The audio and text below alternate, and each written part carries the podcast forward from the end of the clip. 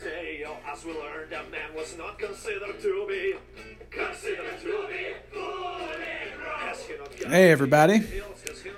This is AJ from the Unnecessary Podcast. And we're back, of course. We're listening to Gogol Bordello, Wanderlust King. I don't know if we've played this song before, but God, I love Gogol Bordello. I'm, I'm pissed I won't be in Denver when they come to town during the holidays. Oh well. But anyway, it is the holiday season, and we have another great podcast with Lee. So uh, let's get right on the call and listen into what we talk about. We talk about Lee's car accident off the top, which is pretty crazy.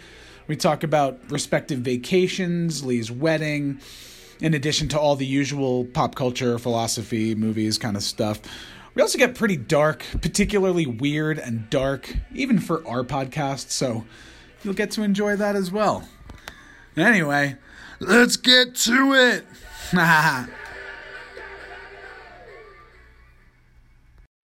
Hello, sir. H- hello there, sir. hey, Lee. Um, how's it going? Going pretty good. Good to be back in the studio. Yeah, you uh, you're you're in a new car studio because you uh, you, you had some car car issues. Can you please recap like what happened with your car? So I'm my uh, car studio, Carudio, whatever you want to call it. Uh, so I was driving on the highway. It was a two-lane highway with on both sides. There's nowhere to go. Going like 55, 60. There's a bunch of traffic. It's like just got dark, and all of a sudden this white pickup truck just. I'm not sure if he was on the right shoulder or in the right lane. There was two lanes. I was in the left lane. All of a sudden he just pulls perpendicular across both lanes of traffic and stops. So I'm in the left lane. I yeah, it was real crazy. I I slammed my brakes on. Um, the guy behind me doesn't even see it happen. He was probably texting. And this is a truck. This is a truck that pulled out. uh, yeah, white pickup truck right in front of me. So I slam my brakes on. The guy behind me slams into my back, going like 55 or 60 miles an hour, which then hits me into the pickup truck in front of me. So then uh, the left side of the left front of my car hits the left divider. The right front of my car hits the white pickup truck. As I'm recovering from the shock of being slammed in the back at you know 60 miles an hour by another car, the white pickup truck I guess left and he was gone, uh, hit and run. I'm not sure. I, I've seen videos where people like Really? do. He- yeah, yeah. I've seen videos where people like do heroin in their car and like fall asleep and shit. So that's what I kind of think happened. Is that maybe he was fucking shooting up and just all of a sudden, you know, jerked the wheel and passed out. I'm not really sure. But there was no, there's nowhere to go. There's no turns. Just straight two lane highway. Oh my god! So- and it wasn't like super foggy out or anything. Nope. Nope. I saw he was about he was probably five car lengths ahead of me, which, you know, gave me a quarter of a second to react and slam my brakes on. And the guy behind me, he hit me so hard that my my trunk, the back of my tr- my back bumper went all the way to my back seat. That's how hard he hit me. Uh the back Oh my the back God. windshield, yeah, the back windshield rained glass over me like a tsunami of glass. That was probably the most shocking part. Um because I'm not I'm not really sure if I hit the car in front of me first or if the impact of the car hitting me from the behind hit me into that white Right. pickup truck in front of me. It all happened so fast within like, you know, two seconds. I'm not sure what happened first. But when he hit me like when I stopped slammed on the brakes, I thought that I had avoided an accident. So I'm thinking that the car behind me hitting me hit me into the car in front of me. Um but like I said, I'm not totally sure. But uh yeah, it was real crazy. I was on my way to play a show, and uh, I, I still ended up playing the show. Uh, the other guy in my band, Anthony, came and picked me up. I was about half an hour away from the venue. So he came and picked me up after the tow truck came and uh, grabbed my car, went and played the show. Then he drove me home, and uh, found out later that the car was totaled. But luckily, I have insurance, and I only had whiplash for a few days. So now I'm in a, uh, I'm, I'm basically in the same car. It's a 2013 Toyota Corolla, but it's just not the Sport. It's just like the regular LE. And uh, here Wait, I am. Okay, so okay, a couple questions. That's insane. Uh, Yeah. What what night of the week was this? This was, I want to say a it was on it was on November third. So let me look up and see what day of the That was a Friday, that was a Saturday. That was a Saturday. Yep. So it was Saturday at like eight thirty at night. Oh my god, that's fucking crazy. And and this, like, it's almost it, oh, sounds like it could have been intentional, which would be really weird and fucked up. But I guess your drug theory probably makes a lot more sense. Yeah, I mean, I just it was racking my brain trying to think what would cause this person to just pull out sideways, blocking both lanes of a two-lane highway, you know, 60 mile an hour highway. Like, what would cause you to do that? Either you just like shot up and just like fell asleep on the wheel and just like went sideways into traffic, which is like a good, you know, that's a good uh, answer for it. Or there's I don't, I don't know how many people were in the car. Maybe like the passenger jerked the wheel into I don't know. I don't know what happened. It could have been anything, Wow. but I'm not even really sure. I'm not. I'm not even sure if the cops found them. Right. You still. I, that was my other question. So wow, that that is just insane. Yeah, real wacky and wild. Uh, when people saw my car, they said, "I can't believe you're not dead." Well, I saw the back of the car. I saw the pictures, and uh that looked like a very serious accident. So Yep. I'm really, really. when I saw that, I was like, "Whoa, no!" Um, yeah, and I mean, it all. It literally all happened in one lane. And if I had been pushed into the right lane, and luckily there was a there was dividers on both sides, so I couldn't have gone into oncoming traffic. It was just like a separated two lane one way highway. But I I slammed my brakes on in the left lane. The guy hit me going straight into me, so it just like was we stayed in the lane. There were no other cars involved in the accident, so it all happened pretty quick and pretty clean, if that makes sense. Yeah, that does. So what happened? So was there a slow motion moment? no, there actually wasn't, and I was thinking about that afterwards. Like, didn't I didn't go into slow mo. I didn't go into any kind of other mode. It was just like slam on the brakes, boom, I'm hit. Let the shock wear off. What the fuck just happened? Look up. The white truck is gone. I look at the guy behind me. He's already getting out of his car, so I know he's all right. And I immediately get out of my car, and I'm just like, "Are you okay? Are you okay?" And he was like, he he, he spoke Spanish. He barely spoke any English at all. Um, but you know, we Oh, were both just happy to. Yeah, yeah, we were both just happy to be alive, and you know, after the tow truck came, like we hugged each other, and like we were just very happy that we were both okay because we knew how how bad it could have been, especially if we weren't wearing our seatbelts. Um, and if I was not wearing my seatbelt, I would have been through the windshield. Yeah, no shit. Where did it, so the airbag did it deploy? No, the airbag did not deploy. I also got hit from the back, so I don't know if that. Right. Right. Yeah, True. yeah. Um, did you? Was there blood? Um, I don't think there was any blood coming from either of us. Um, I was when I was uh, playing my set afterwards, like five minutes before I was going on, I was still picking giant chunks of glass out of my waistband and shit. That was pretty ridiculous. But I Dude, didn't. that is a rocker story. That's like a badass Yeah, man. rock rock and roll. You know. Yeah, it was real show, crazy. They try to fucking take me down. Yeah, dig me Pull down, my bruh. life Out of my goddamn. Yeah, that's perfect.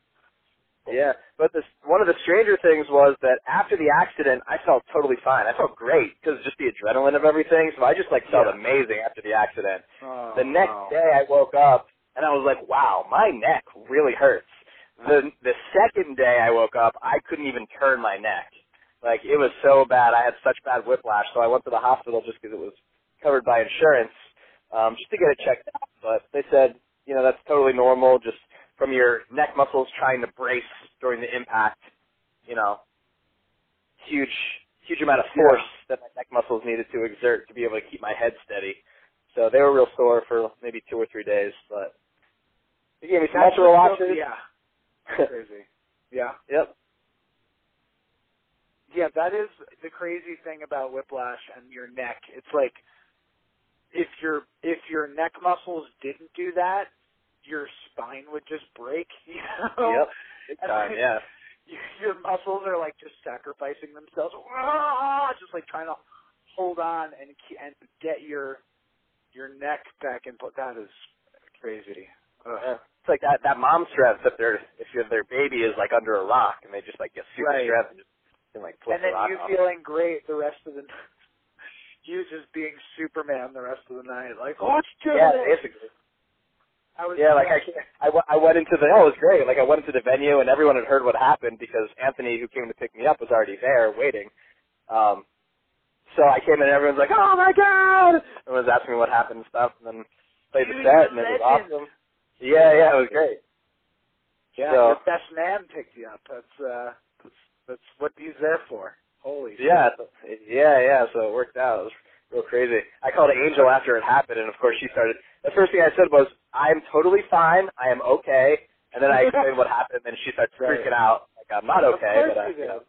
Yeah, yeah, Everything's okay.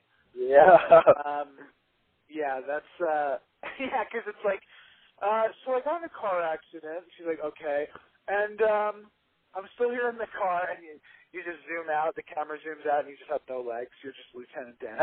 yeah. So, so I'm in the car, and I'm kind of So the bleeding a little bit. Because you you never like the way you're talking will not necessarily give off like the level of shit that's going down.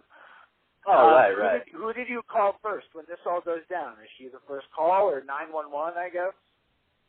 Um, no, my first call was to Anthony because I was literally I had to be there. I was like half an hour away, and I had to be there in half an hour. You know what I mean? So like, it's my it's, it's my business, so I got to call my fucking business partner and be like, hey, this is what's happening. Like, we got to figure out how to make this get how to make this work.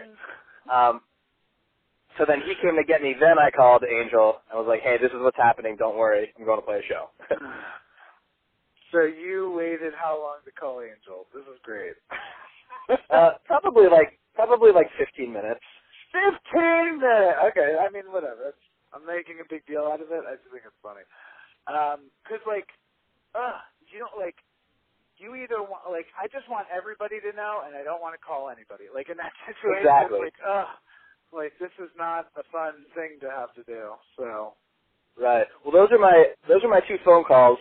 And then after I I called Angel, I was like, I gotta go. I gotta call Anthony back and tell him like where I am. Send him like a geo marker on Google Maps so he knows what part of the highway I'm on. Because I was in the middle of the highway. You know what I mean? He has to like get off at an exit and come up back around. And he actually, when he came to get me, he passed me on the other side of the highway um, to come back around and get me. And he was like, I couldn't believe how bad the accident looked. He's like, it looked like somebody was you know seriously injured.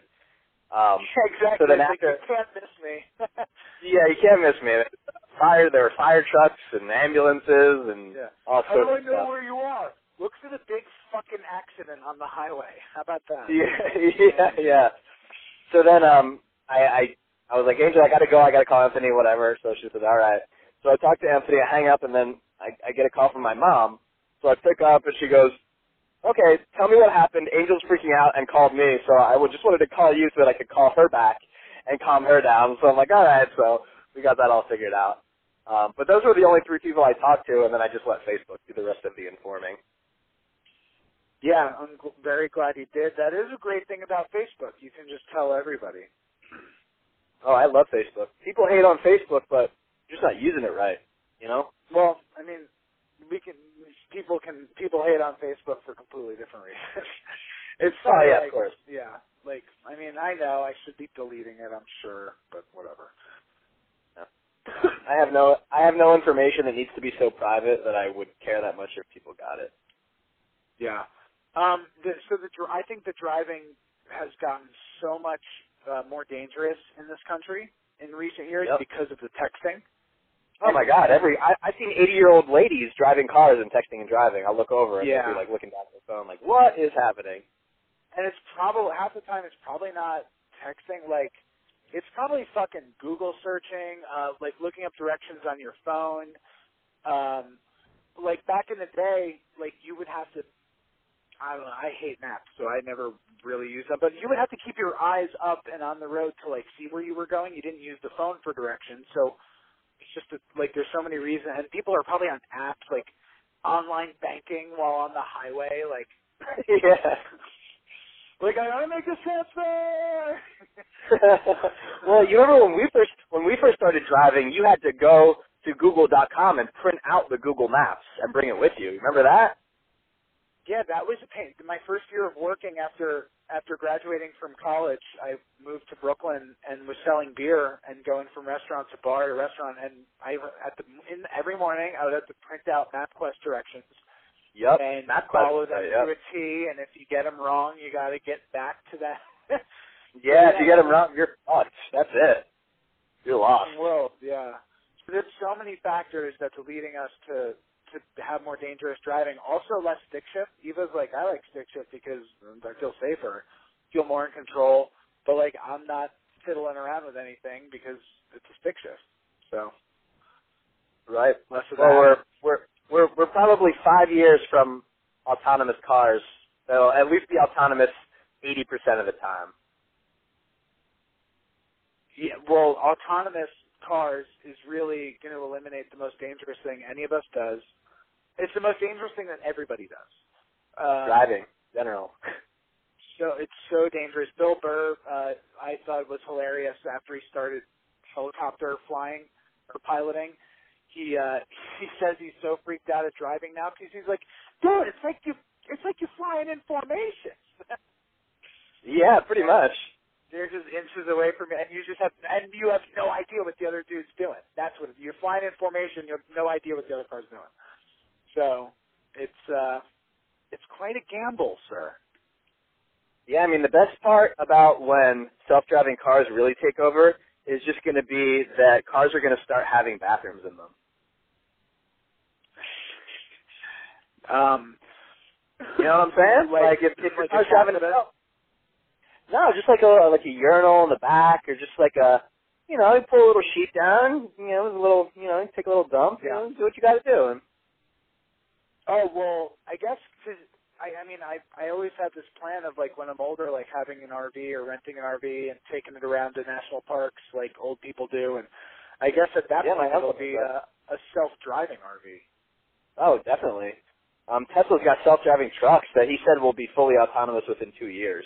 Uh, so we'll see about that. But Right. Wow, and that's you know it's and and what else is cool about that is like uh, if you've ever gone jeeping or off-roading or even just on a dirt road camping, that is going to become more of a hobby and more fun. Like out here in Colorado, jeeping is a super popular thing and off-roading, and I I think that might just become more of a hobby and even more fun if you're yeah, I love working from home and, and not having to drive for work and, and just I think the less people have to do that, the more fun like people get back to you know, cars cars used to just be for the super rich and it was super fun. So you get back to that.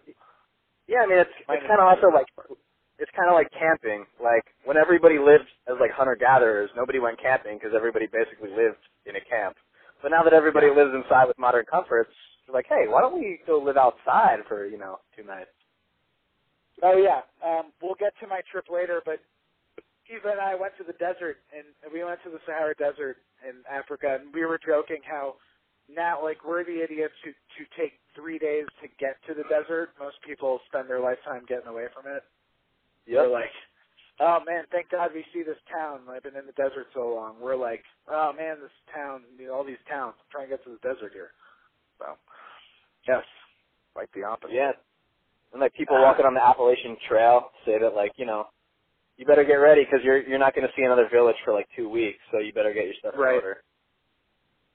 Yeah, um, when I meet people camping, I mean it's really there's never been a better time to camp. But all these like, I've met people who who are contractors or plumbers or like digital nomads who um, just don't pay rent and live in the back. They've converted the back of their truck to to be a sleeping area, or they have a trailer, and they have a dog uh, or a cat, and they like work and make money and they're like, yeah, in the winter, like I rent a place, but in the summer I just do this, and I save a ton of money, and I have tons of fun.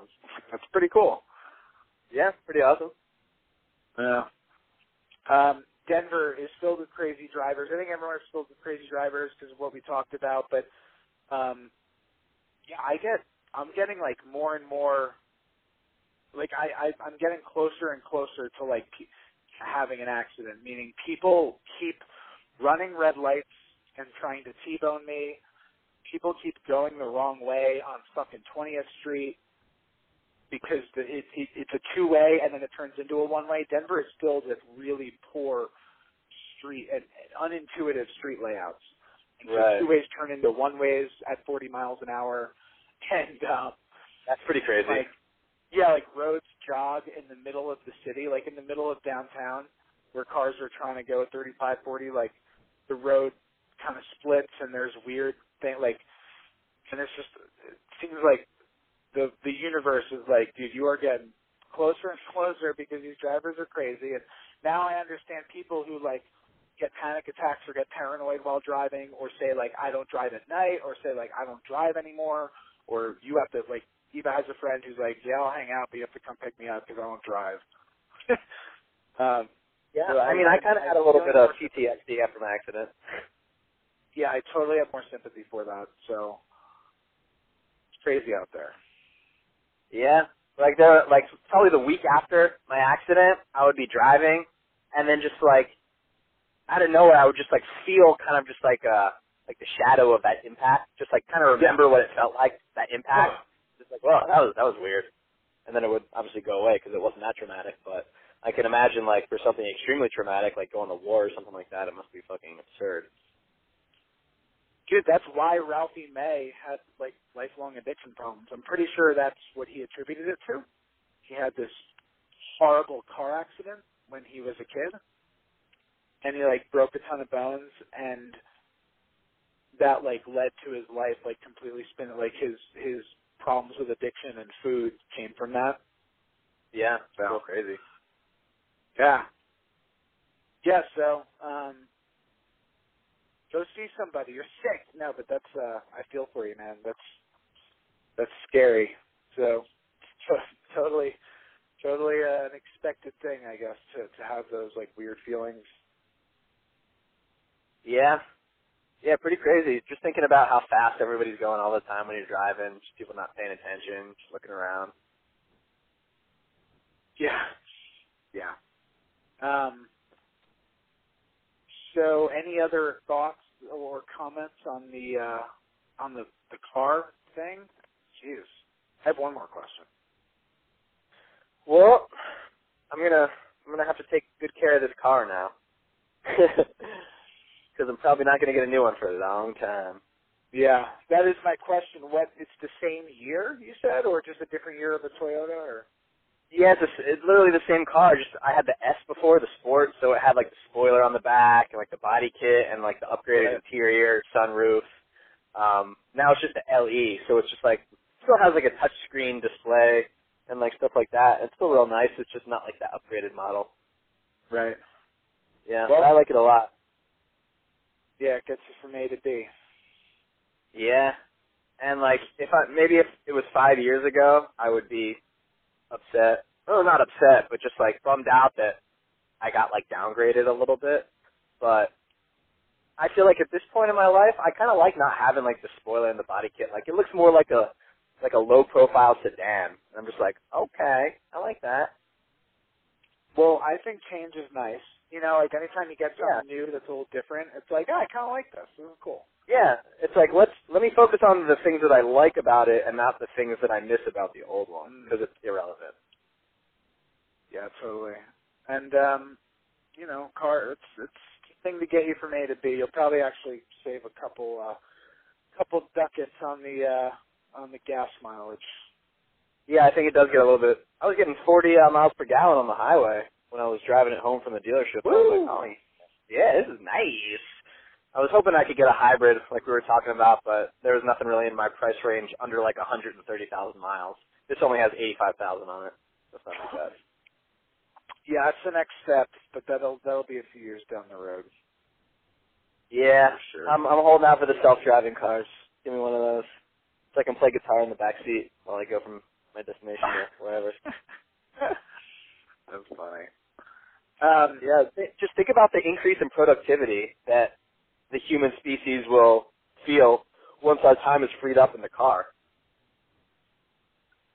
it it it's the amount of time people spend commuting is uh quite a lot. Yeah, sure. especially in like LA and New York where you're stuck in traffic for an extra 45 minutes to an hour every single day. yeah, it's not fun, and it's just getting you know just getting worse. People are moving to cities more and more. Denver is just really bad with traffic. I it's not as bad. It's D.C. or New York or anywhere I've lived, but uh, everyone here complains about it. And I was in New Mexico, Santa Fe for uh, and Albuquerque for Thanksgiving, and there's not too much traffic there because there's not too much indus people don't move there.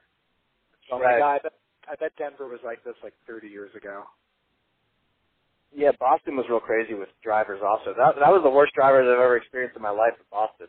People just like pulling out without looking, just backing out of driveways in the middle of freaking highways, and it was insane. And I'm glad Angel was there to experience it with me, so I know that I wasn't crazy. But uh, the amount of times that I almost got hit in Boston was like more than all of my other driving experience combined. I saw a post that you had about that, and that is so funny. And I've heard that Eva says the same thing. I've heard it from multiple sources now, and that is that is what people people have a kind of a zero fucks given, and and uh, It's like it's beyond. It's be, it's like negative fucks. Like they're trying to just fucking like let me just pull out here. It's just, they're people just taking it. fucks. They're ta- not only do they have zero fucks to give, they're taking your fucks. Yeah, it's like that seems like a dangerous move to make, but I'm gonna make it just to prove that I could do it. uh, yeah, that makes sense. A, a little like bravado, like machismo. Like I'm going for it. Like this is Yeah, men and women. both. any any and all sexes were uh were driving like fucking mad people. Well, even I I talk about this a lot. Um, how I think that people people think that their driving is like an extension of who they are, like emotionally, or it's just that that's how people people act like their cars are like an extension of their emotional body, and they just that's what road rage is, you know. And I, I just think the psychology of driving is weird, where or interesting, where if you're in the left lane, somebody's gonna speed up on your ass until you get over to the middle lane, and then magically their speed will reduce because they realize that they're like speeding crazily. And yeah. that happens every single time. They get up on your ass, even though you're going 15 miles an hour over the speed limit. They say, okay. You get around the car, you get over in the middle lane, and then they go, holy shit, I'm going 20 miles an hour over the speed limit. I better. and it's like, you're you're an idiot. Um, Yeah. I like driving in the middle lane when there's three lanes. I don't know, is that weird? I, I like driving in the middle. Like if I want I can go to the right, if I want I can go to the left, but I'll just stay in the middle. No, I'm so down. I'm I really am a middle lane driver. It's not the way it's supposed to be. You know, ideally the way the Germans do it, those fucking Germans do everything so efficiently. You know, you're supposed to stay to the right unless you pass and it creates this beautiful kind of symphony of movement and, and efficiency. But when Like when everybody else is an idiot, the thing is like that works only if everybody does it. And there's a game Just like democracy. Just like democracy. I suppose. Yeah, yeah, it is like democracy. You can't have 50% participation in the highway driving rules. Um, it's just yeah, that's a very good analogy. yeah, like you need 100% buy-in. It's total game theory because in the U.S. you have people driving slow in the middle lane or in the left lane, and you're like, well, uh, okay, I'm gonna go fast, and I'm gonna have to go around you now in the right lane, and you just you're doing. I'm, I end up doing the wrong thing, but it's like, what what do you want me to do? Try and do the right thing and and not pass people like an asshole? Come on. Yeah. Yeah, I mean, there's a lot of uh, a lot of strategy going into the planning of the routes. Like, I think it's it's either UPS or FedEx, but when they give their drivers delivery routes, they try to, as much as possible, omit any left turns because they spend the most amount of time idling and burning gas waiting to make a left turn. So if they have to make a driver take three right turns instead of a left turn, they do that um, because in the end, it's going to save them time and gas. Yeah, I love that, by the way, and I feel like they have some like genius genius person on the uh on the autism spectrum like locked in a cage that they're like feeding feeding uh I don't know, unlimited pills or something and like yeah. like wh- whatever whatever insane person thought of that idea. It's like Well, that's that's just Adderall. that's the unlimited pill. Yeah, exactly. I guess that person is on a lot of Adderall who thought of the I got it, all right turns. It's like such like a cocaine fucking idea. Yeah, basically. Um, Here's what there's, a, there's do. another We're gonna make no left turns. That's gonna be our business model. Like what? No left. It's like a Seinfeld episode. No left, Jerry. No left. We're not going to take a single left. It's going to be all right.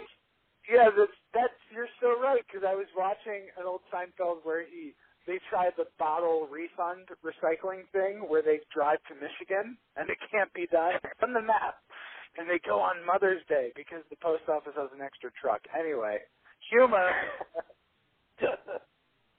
Seinfeld's great. so fucking good. I've been watching this show on YouTube called Teens React. They also have Elders React, and so they just oh, show Oh yes, like, I have seen that. they just like throw them a pair of JNCO jeans, and they're like, "So, "What are your questions?" um, but they uh, they were showing some teens Seinfeld, and it is really a male centric show. It's like very although when when Elaine brings up, she periodically brings up feminist ideas. George doesn't react in. The I mean, uh, Jerry doesn't react in the negative way. He's like, "Oh, interesting." Like he's like, "Yeah, I never heard of that." Um, and uh, they portray it whenever like Elaine will sometimes talk about abortion or talk about vegetarianism or talk about like super progressive ideas, and they never. I don't know. It's like it's a pretty it's a neutral if not positive view of that, but um, it's a, it's pretty male centric show. But I freaking love it. I just love that show so much. Oh yeah, and Elaine was like is like one of the strongest female characters of all time in like sitcoms. You know what I mean? Like she's you know super independent and super does not give a fuck what anybody else says, and just like is as competitive as any of the other guys on the show. You know what I mean? Yeah, she's yeah she's hilarious. Yes, absolutely. She stands on her own right or whatever. But yeah, I uh freaking love that show. I I, I love Hulu for that reason. Oh yeah. Um, And she was, I mean, she's way more functional than most of the male characters on the show too. Like George living with his parents and Kramer being like insane. Yeah, Kramer has no, never has a job except for Kramerica, and he Good America. he goes to he goes to California to do some acting. But um, yeah, you're right. It's uh, Elaine and and Jerry are the ones, and and Jerry says always says like I had never had a job, and he's obsessed with uh, uh, what is it, uh, superheroes. Yeah, yeah, yeah. What a great show. Mhm.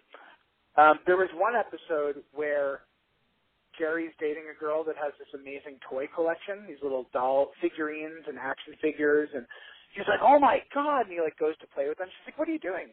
He's like, "I'm going to the bathroom to put in the bathtub, like whatever the." the yeah.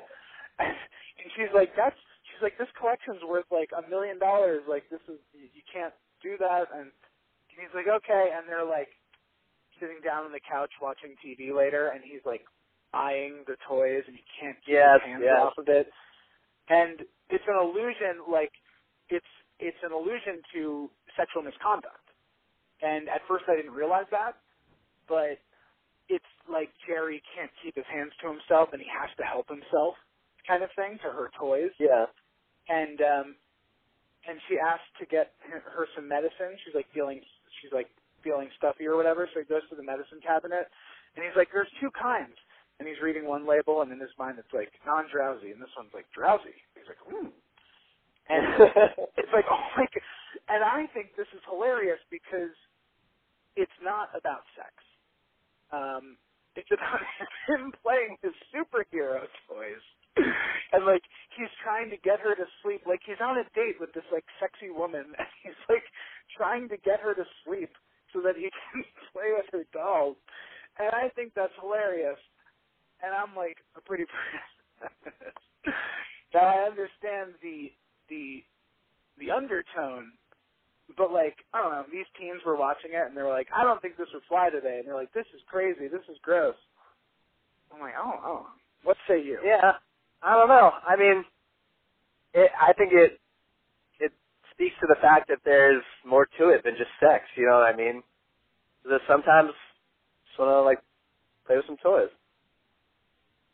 Yeah, I, and maybe that's what feminists don't like about it. They're like, it's about male dominance over females. And I'm like, ah, this is about like a child, but the, but that's I guess also what rape culture is about. Like these are these were just boys, but that's why it's so funny. Like I don't know.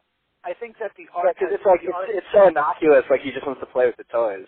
yeah, like I think the art separated it enough to make it funny. Like it's not close enough to home. Um, Yeah. Yeah. And I've heard a lot of women talk about how they hate wedding, they can't watch Wedding Crashers because of the male, the male on male rape scene. And I thought that was hilarious. And now I, I guess I don't laugh at it anymore, but I, I still thought it was hilarious at the time. I don't know if you remember Vince Vaughn getting tied down in a bed by like the gay son of the woman or the gay Oh brother. yeah, that's right. That's right. And Yeah, I was trying to Like- think what you were talking about. Yeah. And also I guess they yeah, um, and also no, they don't like. I guess they don't like the forced upon like the under the table hand job. I guess people think of like sexual assault, but because it's a man, like I I thought it was funny, but apparently that's like not okay. I don't know. I still need that explained to me. But usually once somebody explains it to me in the right way, I'm like, okay, that makes sense. Yeah, I mean, if yeah, if the roles were if the genders were reversed, it definitely would be a way different scene, you know, as taken by people in the audience. Um, but I mean, as a man, I find her giving him like a forceful hand job under the table at a family dinner hilarious.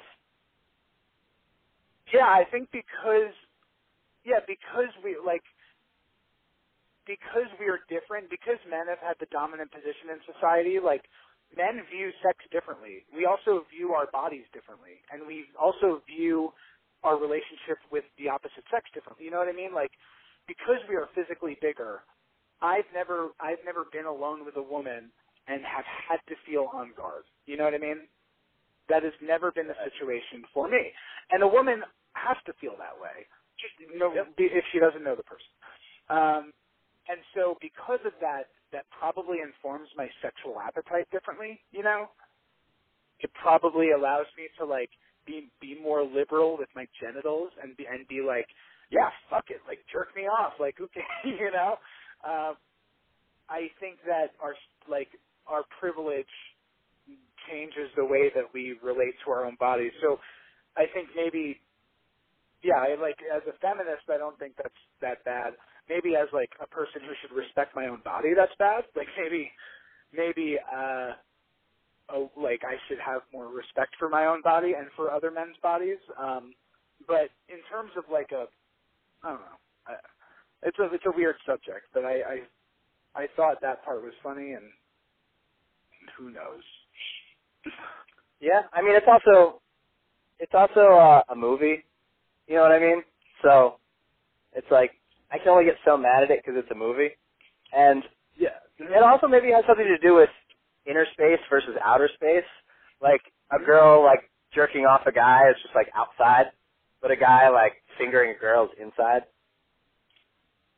I mean, I think there, yeah, there is symbolism there that can carry over and have meaning. Yeah. I mean, I don't. I probably wouldn't want a girl to like stick her fingers in my ass or like down my throat. You know?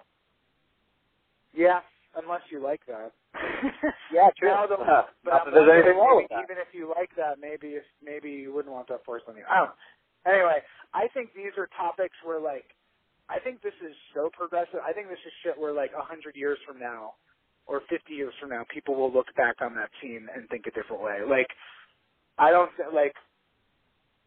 Um. Yeah, I don't think that this is. It's so far in the future. I don't think it's really an issue that that is that important. but I like. Yeah, I mean, there's definitely there's definitely older movies that don't age as well. Like, I'm sure if I watched American Pie, that would probably be much more awkward, um, as opposed to like watching it when it came out, like in 2000 or whatever. Um, You know Jason bad Biggs was a star. Yeah, you know what's bad is Forty Year Old Virgin, um, and and a lot of movies that came out around then, like in the mid two thousands, because there's there's like whole scenes where it's Paul Rudd. You know, it's like you know how I know you're gay. I'm like you know how I like just just being gay was thought of as a funny, and b like something that is not acceptable desirable. if you if in, unless you are that like like it's it's undesirable right it was undesirable for a straight person to be confused as gay um and so yeah there was just kind of undertones that these days were like that's not cool anymore not that like any of that was malicious or that it's even malicious today it's just like we know what this perpetuates and we know like that how it makes people feel. You know, that's a big part of it. And uh and we're just like, man, you don't need you can be funny without that. We've we've found out that throughout the ages. Right. Um well, that was a good that was a good tangent. I I want to. Uh, do you have any other thoughts on that? Because I want to talk about your wedding. So if here's a question: If you could flip a switch and instantly be 100% bisexual, like attracted to all people of all genders, Okay. like non-discriminately, would you flip that switch? yeah, yeah, of course. Yeah. Yeah, so would I. There'd be no reason not to.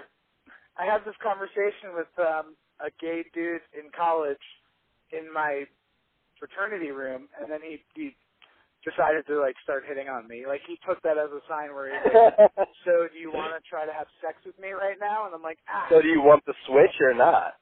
I was like, no, I was, I, I was like, no, I want to, dude. I'm not saying that I want to. I'm like, I'm saying I wish that, I wish I had that urge. I'm not saying I had that urge. Like, don't you get Yeah. it? I'm like, oh, you're not listening to me. yeah, it's like wishing you liked the food that you really disliked. Yes, yes, exactly. Yes, I wish I loved eating insects from the ground outside Yeah. because that would be so sustainable. But I don't. I don't like that. It's like so leaves no, off a tree. Yeah, yeah. hmm And that's that's Totally. that could be that could be talked about in the negative also. Like, um, you ever see the the show The Good Doctor on Netflix? No. Um, I don't watch it, but Angel does, and it's got the the kid from Bates Motel who played uh, Norman Bates. I don't know if you saw that. Um, Um, I did see. I mean, I saw Psycho. I didn't see the other thing. yeah, Bates Motel was just like a like three or four or five seasons on Netflix. It was a good show. But anyway, oh, with um, Vera Farmiga. Okay, sorry, go ahead. yeah. Anyway, um, oh, what, what what were we just talking about to get us into this? Uh, being bisexual. Oh, the good, the good doctor. Oh, but why did I bring that up? Oh yeah, yeah. So um, on the show today, Angel was watching it, and there was this uh, guy who came in, um, who was trying to get these drugs to kill his sex drive because he was having uh, like pedophilic thoughts, um, Oh. like really intense like desires to like have sex with children.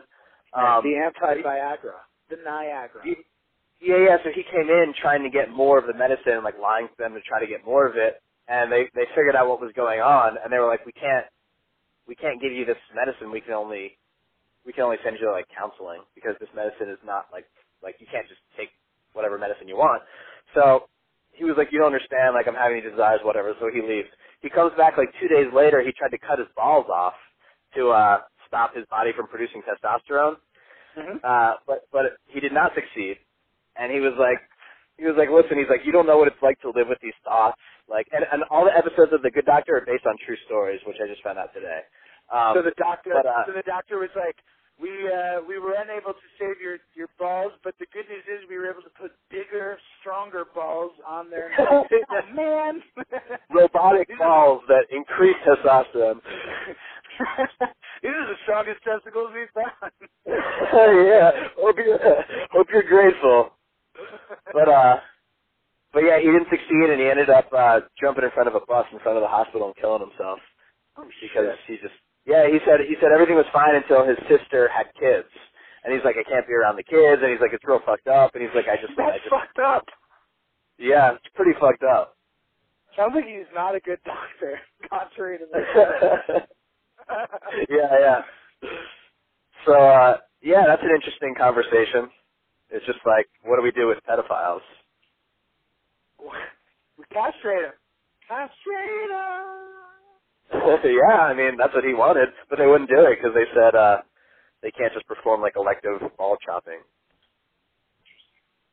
Um, what do you do with pedophile? Well, what's have they? Com- are we talk- like? I think there's two camps. I think there's the ones that have not. Com- I guess you're you're not a pedophile until you've done something, right?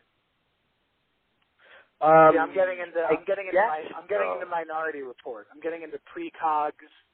right right You were planning on being a pedophile, like next Tuesday. it's like you have the yeah yeah he said to the to the female doctor he's like are you attracted to men? And she said, yes. And he goes, okay, well, imagine if being attracted to men was like forbidden and like horrible. He's like, Do you think you could stop? And he's like, that's how I feel, like every day, all the time. And he's like, I can't take it anymore. So it's like, hmm. it's pretty interesting. It humanizes it a lot. Maybe if like, well, priests had to stop having sex with women, so they started diddling little boys. So what if pedophiles had to stop diddling little boys and they ended up having sex with women? With priests. with priests. yeah, having sex with priests. What's the conversion rate on priests to boys? oh boy. See, I mean, we can. You can still make some things funny. Uh, see, that was a math joke, not a pedophile. Joke. Right. Uh, that was a transitive property. That was strictly transitive property humor. hey, that's that's okay. Holy shit, we we have fun, don't we? Yeah. So nobody knows where the where the pedophiles go. Oh yeah, yeah, yeah. What to do with the pedophiles? So we can't Yeah. castrate them like forcibly. I have a bit of an authoritarian bent to me, Lee, like an authoritarian socialism, but but I think everybody has an authoritarian bent to them. Like they want somebody to just fucking take care of the problems. No, you just want a little bit of order. Dude, totally. It is totally an uh, an an impulse, like an energy inside of us that that we kind Yeah, of. we want to bring things to order quite quickly. Oh yeah, dude, we we create it. Um, but um, what to do? I I guess yeah, that's why I'm saying like, can we indoctrinate? What if we made them? Can we make them like soldiers? Can we turn them into super soldiers? Like channel all that all that sexual energy into murderous rage? Can is there Like, some? so you want to create a giant race of child fucking super soldiers? Is what you're saying? no, I mean, well, I was trying to think of like who's quarantined. You know what I mean? Like you're kind of on a base. I don't know. But there's no children on the base. Is what you're saying? Uh, correct.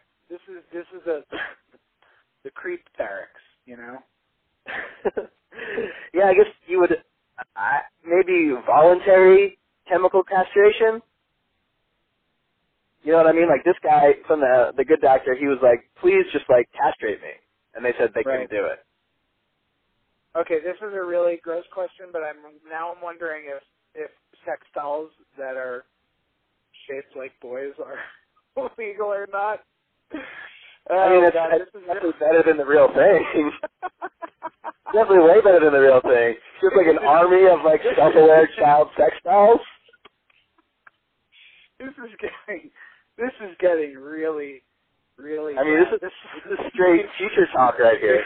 we've gone we've gone to such a dark place this, this is such a dark place but it's it's a real it's a real problem. Fuck that. Good doctor. Fuck that fucking right. Fucking up all right um yeah i mean th- these are these are some these are some weird questions but i was thinking more that the sex dolls would be soldiers and we would send them to the front lines. Um the the sex dolls would be soldiers. listen this is a this is another topic but i always said the best way to beat the terrorists would be to give them um credit cards. And give them jobs like put them in debt and they would stop like jihading and they would start they'd be like, I'll get to that jihad, but I gotta fucking work down this debt. Um I think that would do because you just buy some stuff, like you buy an air conditioning, and you buy a phone, and you buy some nice shit, some nice clothes. And then all of a sudden it's like, ah, like I'm pretty comfortable, you know, I got Wi Fi. Also I have work tomorrow, you know. Like shit kinda gets in the way of jihading when you have stuff and you have debt. So Yeah, I, I heard a comedian say take all the terrorists and move them to like a tropical like paradise area, like South America or something, because terrorists don't come from like beautiful rainforests where like there's plenty of food and like sunshine all the time. They come from like shitty like sand and like deserts. hmm Yeah, I mean some some of those some, some of them come from beautiful mountains, but like they're dry as hell, and like mountains aren't really like desert mountains are not the most hospitable place. Yeah, not the best place for humans. So, yeah, that's uh that's funny. Well, I I really I gotta I gotta get into your wedding. We gotta get into this. Get it.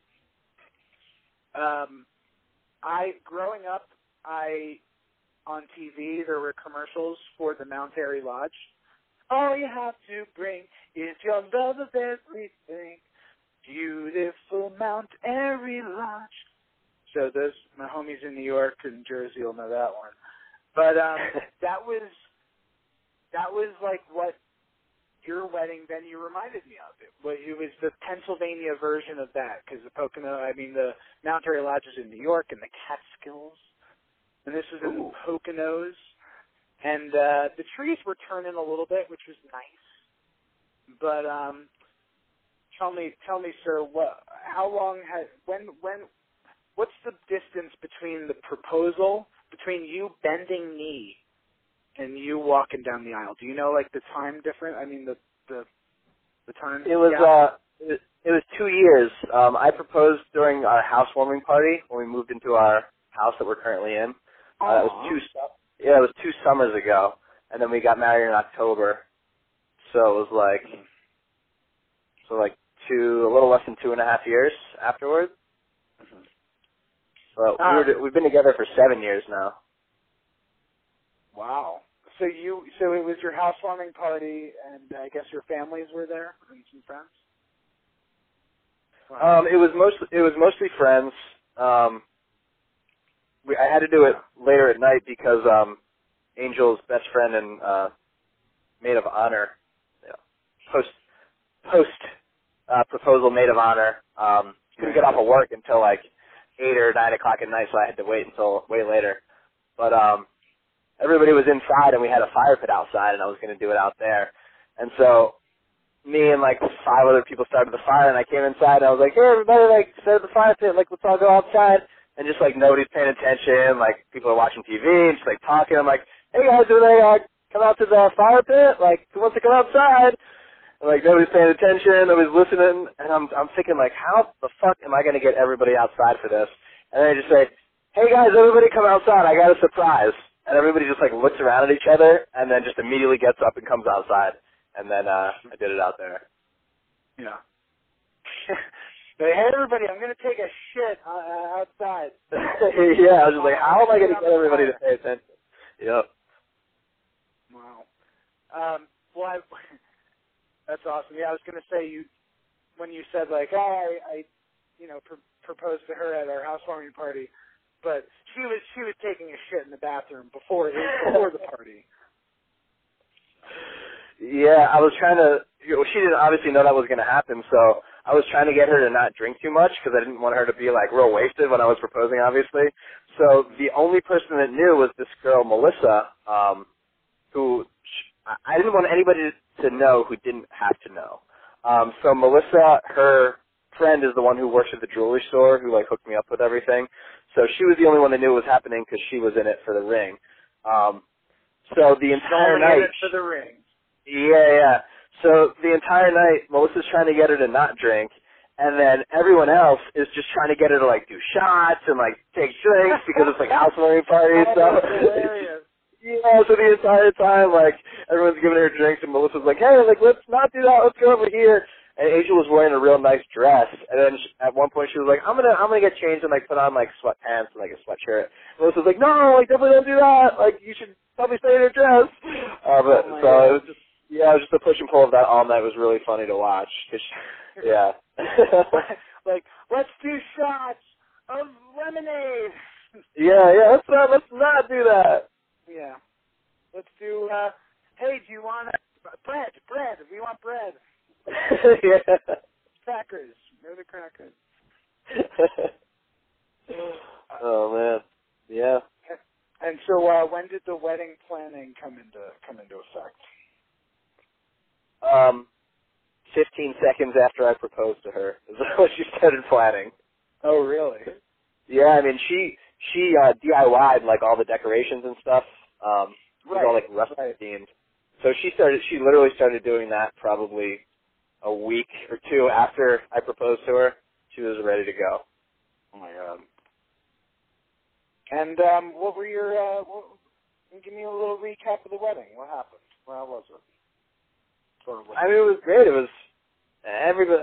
I, sometimes I forget that my family is very calm um, because you know I work in food service and you know I have a lot of friends and play music with a lot of people who have a lot of crazy people in their lives. So sometimes I forget that my family is very like calm and normal um, and not drama starting. Uh, so that's always nice to remember when everybody gets together and everyone's just happy. And I don't really have to worry about like people getting in fights or like not getting along or this person's not talking to that person. Um, so everybody, I feel like everybody just had a great time the whole time. It was very easy, and uh, yeah, Yeah, we I just got all agree. the, all the pictures back. Yeah, we just got all the pictures back. Everything's looking nice. We're posting them. Yeah. And um, what did you? You had guests sign a couple things, right? Um, we had like this little. I thought it was Plinko from like The Price is Right when she first showed it to me, but it's like a big, uh, like window box. Uh, Mhm. and there's a little slot at the top, and you sign little hearts and throw them in there. Um, so people did that, and we were we were reading them, and some of them say like, "Lee is stupid," like stuff like that. I was like, "Oh, that's good." Nice. Um, did you did you by any chance come across one where uh, the the the box itself becomes sentient? The box becomes sentient. I don't think so. uh, you gotta read. You gotta read the. I think I forget what I wrote. I, I hate to be breaking it. I was hoping that like a year down the road you'd read this, but I'm breaking it to you now. It's something like, it's something like, um, please help me. I am a I am a wooden heart that has become that has become self-aware. Please get me out of this box. This is not a joke. Please help. SOS. That's really funny. I'm glad you told me because I probably would not have found that for very many years. it's like has become magically self-aware or something like that. That's, that's awesome. Yeah. And then you also had a big plank, like a big board, like a big wooden thing that you had everybody sign, which I thought was cool. Yes, yeah, that big slab of wood. Yes. Big Now, old slab of wood. I guess you didn't read. I guess you still you need to write read mine for that because I have. Yeah, I need to I need to go through these and read them. I have not really done that. Uh, dude, you gotta. I may have left some funny stuff for the heart one too. For the, I, I think I left three hearts. I dropped three hearts in there, but two of them might have been like legit, and then the one of them might have been that. Please help me. Um, that's amazing. but for the, you had like this this really cool um, kind of piece of wood, this kind of plank um, that people could write on, and I think you you the request was like, please write write your best wishes for us or something like that, um, uh, like what you hope for our marriage. And so, yeah, you got to read it because I took it upon myself to try and cram as many uh, wood puns as possible in the amount of space allotted. So I was like, you know, and like I knew you would be happy together. W O O D. And you know what? uh, I might so- have I might have seen this. I might have read this. Uh, It sounds very familiar. and I'm like, I know you'll never be bored with each other, and I know you'll always walk the plank. And Yeah, yeah, I definitely read that. And even when you whether you're going with the grain or against the grain, I had I crammed like seven or eight puns. I was so fucking proud of myself to like bomb your special moment. I just have to fucking piss all over everything. yeah, that's right. I don't know if you noticed the flower girls during the ceremony. I had two flower girls, uh, two of my nieces, and the one was very happy to be walking and throwing the petals, and the other was just hysterically crying the second she stepped out onto the Yeah. the path. Yeah, yeah, it was yeah, very was funny. great. It was incredible. Well, first of all, the little girl who was happy, she's the happiest person that anybody's ever been ever. Yep, that's Clementine. Yep. She's like the Buddha. Um, and so she was just, and and also, I think her the best night of her life was your wedding as well. Yep. Because I agree. she just like everybody's dancing, like she was just so happy. yeah, she had a great time. Now, let me ask you, was, was who was the better table, uh, you, the the bridesmaids or the the table seven? I would have to say table seven. I think you'd have to. I think you'd have to say table seven. I mean, I'd have to say table seven. I'm sure if it was a contest on who are the better people, we might have to go with the bridesmaids. Most appropriate conversations, probably the bridesmaid, but maybe not. Oh my god, the second what's his name? I forget that that beautiful son of a bitch and his um and his and his wife, who I all she is fucking amazing. Oh, Um, Donnie and Terry. Yeah, Don, Donnie. She like one of them comes up to me and they're like, and they're like, "Can you tell that I'm on Molly?" and I was like, "No, but this is all making so much more sense now." yep. And then- I didn't find out until very much later in the night. There was like some slow dance going on, and I'm like, I elbow, I'm elbowing like, Eva, Eva, look at what's going on right now. And they're just, because it's a slow song, so they're just slowly doing this like interpretive, you know, like I'm on Molly fucking dance. it, was, it looked like it looked like a PSA for why you shouldn't do drugs. it's the funniest, most stereotypical dancing, and so I was so happy. And um, yeah. yeah, they were having a great time. Um, Anthony was Anthony was the star of the night, just having a great time. Yeah, and then after you guys left, there was like a seven piece uh like funk cover band that played inside the resort and we literally like danced and there were like ten of us and we danced to them until like four in the morning. Oh, I would have totally been dancing with you guys. Damn. Yeah, Jack ordered like four bottles of champagne. We sat in like the front row. There was a stand-up comedian that went on before them, and uh, Angel's sister got like real fucked up and was like heckling him. It was so ridiculous. Like we're in the front row and she's heckling him. And she's like real drunk. Oh my god, it was so ridiculous. She fell off the chair. Oh my the band came god. I can't believe I Yeah, missed this. Yeah, then the band came on and Jack got champagne and we were all just like dancing until like four in the morning when the band's finished. See, this is why I did not want to stay far away. I was like, ah, but I might miss something. We might stay up until two. Yep. Oh well, fucking a. Well, that's great. That's the stuff I miss. At Kyle's wedding a bunch of years ago, we did Trust Falls uh, late at night. That's about the difference between our our personalities. Yep. Well, I, well, to be fair, that was my idea to do Trust Falls. Okay. Well, what happened was we were all at they were we were all at a La Quinta. That's where everybody stayed. La Quinta. La quinta. La quinta. So, because that's like the most Kyle fucking hotel. Like, dude, it's reasonable. Dude, it's it's pri- it's like so practical. Um, Like, it's clean, man. They hey, they just re- updated their showers. Like he knows. Um, but they didn't have a bar because again, this is the most Kyle hotel ever. No bar. And in Danbury, Connecticut, there's an Outback Steakhouse that closes at Ooh. ten. But anyway, they so they put us in a conference room.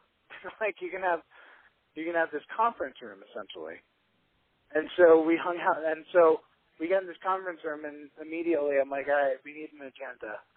So I start writing like tonight's agenda and I start I start with trust falls. And then I I put like and then also like item number five I put like secrets or something like that and I had some other some other people filled some stuff in. So yeah. Weddings are fun. hey, you gotta have an agenda. Yeah. Oh man, that was such a fun wedding. I really had a great time. Yeah, I mean, I, I, I had a super great time. And then I got to stay in that crazy hotel room. And did I did I tell you about the hotel room that we stayed in? No. Um, it was in, I've never seen anything like it. So there's a giant champagne glass jacuzzi that's two stories tall. You have to get in it. It's like a it's like a split level room. So you walk in, and to the left there's couches and a fireplace and the giant champagne jacuzzi you can see from down there. Immediately to the right is a closed in room, but the the whole wall is glass, and inside is a private pool, and then down like t- uh, down and around a corner there's a massage table and a sauna, like a, a stone heat sauna. Yeah. So that's in like a little separate room. So you're coming in the front door, that's to the right, the the couches and the stem of the giant jacuzzi to your left. You go like up this little split stairs, and then up to the right is the bed. It's a giant circular bed with mirrors all over the ceiling and all over the walls because it's a couples resort. Yeah, it's Um, a bed. Right, right. And then to the left, you go into uh, the bathroom, and through the bathroom, there's a shower, and then there's the entrance to the top of the champagne jacuzzi, and then to the left of that uh, is the bathroom. That's it. I thought there was something else, but there wasn't. Um, so yeah, the, but the pool room was the most ridiculous. It was a heart-shaped heated pool, um, and it was just like the humidity was like you know 95%, and the pool is like a 100 degrees, and there's the sauna in there. But once we turned the steam up for the sauna, we looked at the inside of the door, and there was very clearly ass and titty marks in steam on the door that were not wiped off from the last person that stayed there. Ass and titties. Ass and Yeah, titties. yeah. That's Like you, amazing. you clearly see the cheeks like imprinted in the steam, and like the tits like right above that. So ridiculous. That sounds So- like again that it was intentional, but I guess not. I guess there's just ass and titties all over that place. You're bound to get them flush against the glass. Yeah, yeah, yeah, yeah. It was uh, it was pretty ridiculous, but Well, actually, you're wrong, Lee. That's actually their sponges are shaped like asses and titties. It's Yeah. everything, dude. No, the The ambiance. maids, the chambermaids clean with their ass and titties. it's only fair. And uh what about the gift shops? You guys go to the gift shop at all? I did not go to the gift shop, but I got reports of people who did go to the gift shop, and apparently inside the gift shop was a whole lot of dildos.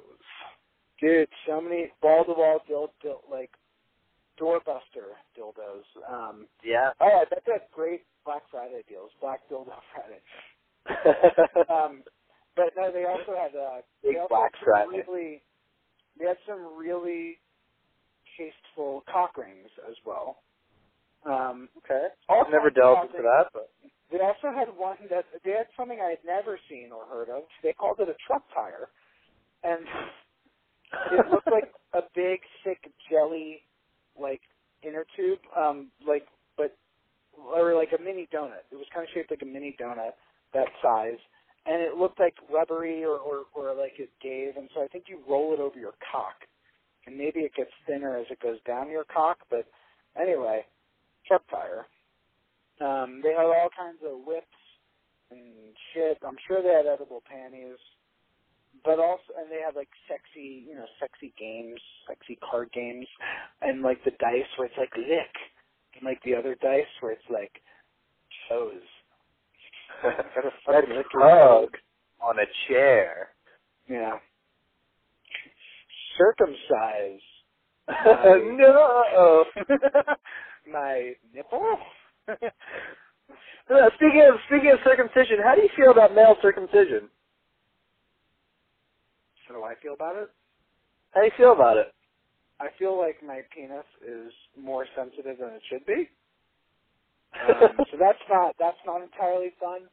I remember as a young child, like the the head of my penis being like painful, um, like almost like like it was so sensitive. Um, so that's not not great, not great, Bob. Um, uh, you know, it keeps it clean. Like I never ever have to worry about schmegma. I never have to worry about like infections or UTIs. Like I don't. It's it's hard to transmit STDs. Like I can when I wash my body, my penis gets clean. when I scrub when I scrub my fucking sack and scro and uh and Grundle and uh, Bush, like the penis gets clean by default by the transitive property again, another transitive. So like you know, like if I had foreskin, I'd have to really dig in there, like it was another belly button, and I'm not a fan of digging into my belly button. Yeah, so I guess your motto would be the penis gets cleanest. Yes, but the ears have ears. Uh, but the ears drink beers. what do you think about? What's your stance on the circumcision? I don't really know. I mean, it's like if we had a bunch of kids and didn't tell them anything about circumcision, would one day they just be like, "Hey, we should cut this piece of our dicks off"? Like, probably not. No, probably not. They'd probably be like, Probably "Are you not. fucking crazy?" Yeah, like why would you cut off my fucking hat? You know? Mm-hmm. So like, I have no problems with my dick. Like, I'm fine with it being circumcised. Like, if I wasn't circumcised, I'd probably be fine with that too. Yeah. I've heard crazy stories, dudes talk going on and on about how the foreskin is supposed to be there to rub against the G spot and it's like you are just getting so neurotic. Like you are so fucking deep. Like, do you never get laid? Like what is wrong with you? Like relax with the with this whole like That's with level, that deep like dick talk. Oh, yeah, like you're fucking Sherlock Holmes of the vagina. um, uh, it's and it, yeah, it's like I never have to clean this thing. Um, I've seen I've seen little kids with uncircumcised penises. It looks like a little elephant, little elephant's trunk. yeah. Um, Sometimes I try to sit back as like a third party and just like look at my gender and just be like, all right, well, like it's pretty cool having a dick. Like you can you can aim your piss wherever you want. Makes it pretty easy. Okay. uh, dude, Dixon. That's all. Dixon testicles are are weird as fuck, man. I got to tell Super you. Super weird. Super weird. I tell I tell people like, imagine if your if your fucking kidneys were just hanging outside of your body with like this thin, like leathery, soft bubblegum sack. Like, what the fuck is that? That is a design flaw. If I've ever. and it hurt hurt real bad when you hit it. Hurt real bad. Dude, what the fu- All my other organs are behind a thick, multi-layered wall of abdomen and like other shit. Right. Do, do you know do you know um, why the balls are outside the body? Oh, if you're gonna tell me temperature, I will leap into this phone and strangle you. Is that what you're gonna say? I was gonna say because um, sperm can only live at a certain temperature, so it has to be outside the body to keep it at that temperature. Yeah. Fuck you, sperm. How long have we been on this earth? Like, how long have animals? What billions of years? You couldn't figure out a way to shove them inside. I, I don't know, man. Is it the one sense we get so women have? sweaty. We get so sweaty in there. dude. It is. It's not not cool. Yeah. What? Fuck you, sperm. What are you so special? You can't evolve. I you you you're not telling me you can't evolve. That's bullshit. I'm so done. Um, you, ever, you ever see somebody get kicked in the balls at full force? I think I have, but like, God, I am not trying to be on the receiving end of that. Why? Yeah, I I just when I was at uh I used to go to day camp and uh one of- this one kid was just like making fun of this one girl. Um and she was a soccer player. We were at like the soccer field. Um and she just came over and just full force kicked him square in the nuts. And he went down and he was on the he was on the ground for probably twenty minutes. Um but Yeah. I just don't know how you how you come back from something like that. Like what like when do your legs Yeah. when does your stomach stop stop hurting after that? Well, I thought I thought about this, Leland, and and like we said, it's like if you had kidneys uh, hanging in a bag outside your body. Like I'm a, a big person, and we both work out. We're both big people. Like if you punch somebody or kick somebody as hard as they could, like if you punch somebody in the eye hard as you could, or in or or kick somebody, like I mean, a they might honestly die, but more than likely things will blow up to an extreme degree, and like a hospital visit would, would like certainly be a potential, especially if it's a kick. And so, and like if you kick somebody in the ribs as hard as you could, like that would break a rib.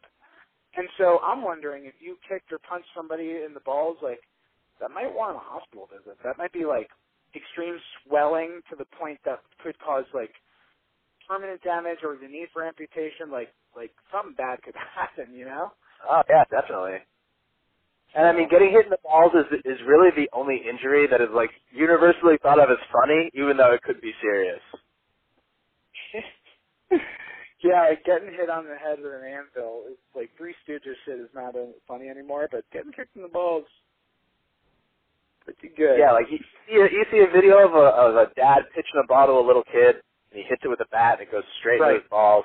Like Right. that's universally hilarious. Like you show that to anyone in any of any like you know nationality that speaks any language, they're gonna watch that and just be like, you know, So like when the aliens land, and like we it's Arrival, and we can't communicate with them, and we have our version of Rachel Of their balls. Amy Adams, whatever her name. Yeah, what we what we showed before the linguist gets in there to make first contact, we show them the video of somebody getting hit in the balls. I guess I guess first we would need the linguist to explain that what testicles are and how we reproduce and I think that's the context. But yeah. yeah, gonna hit you right, right in your seed bag.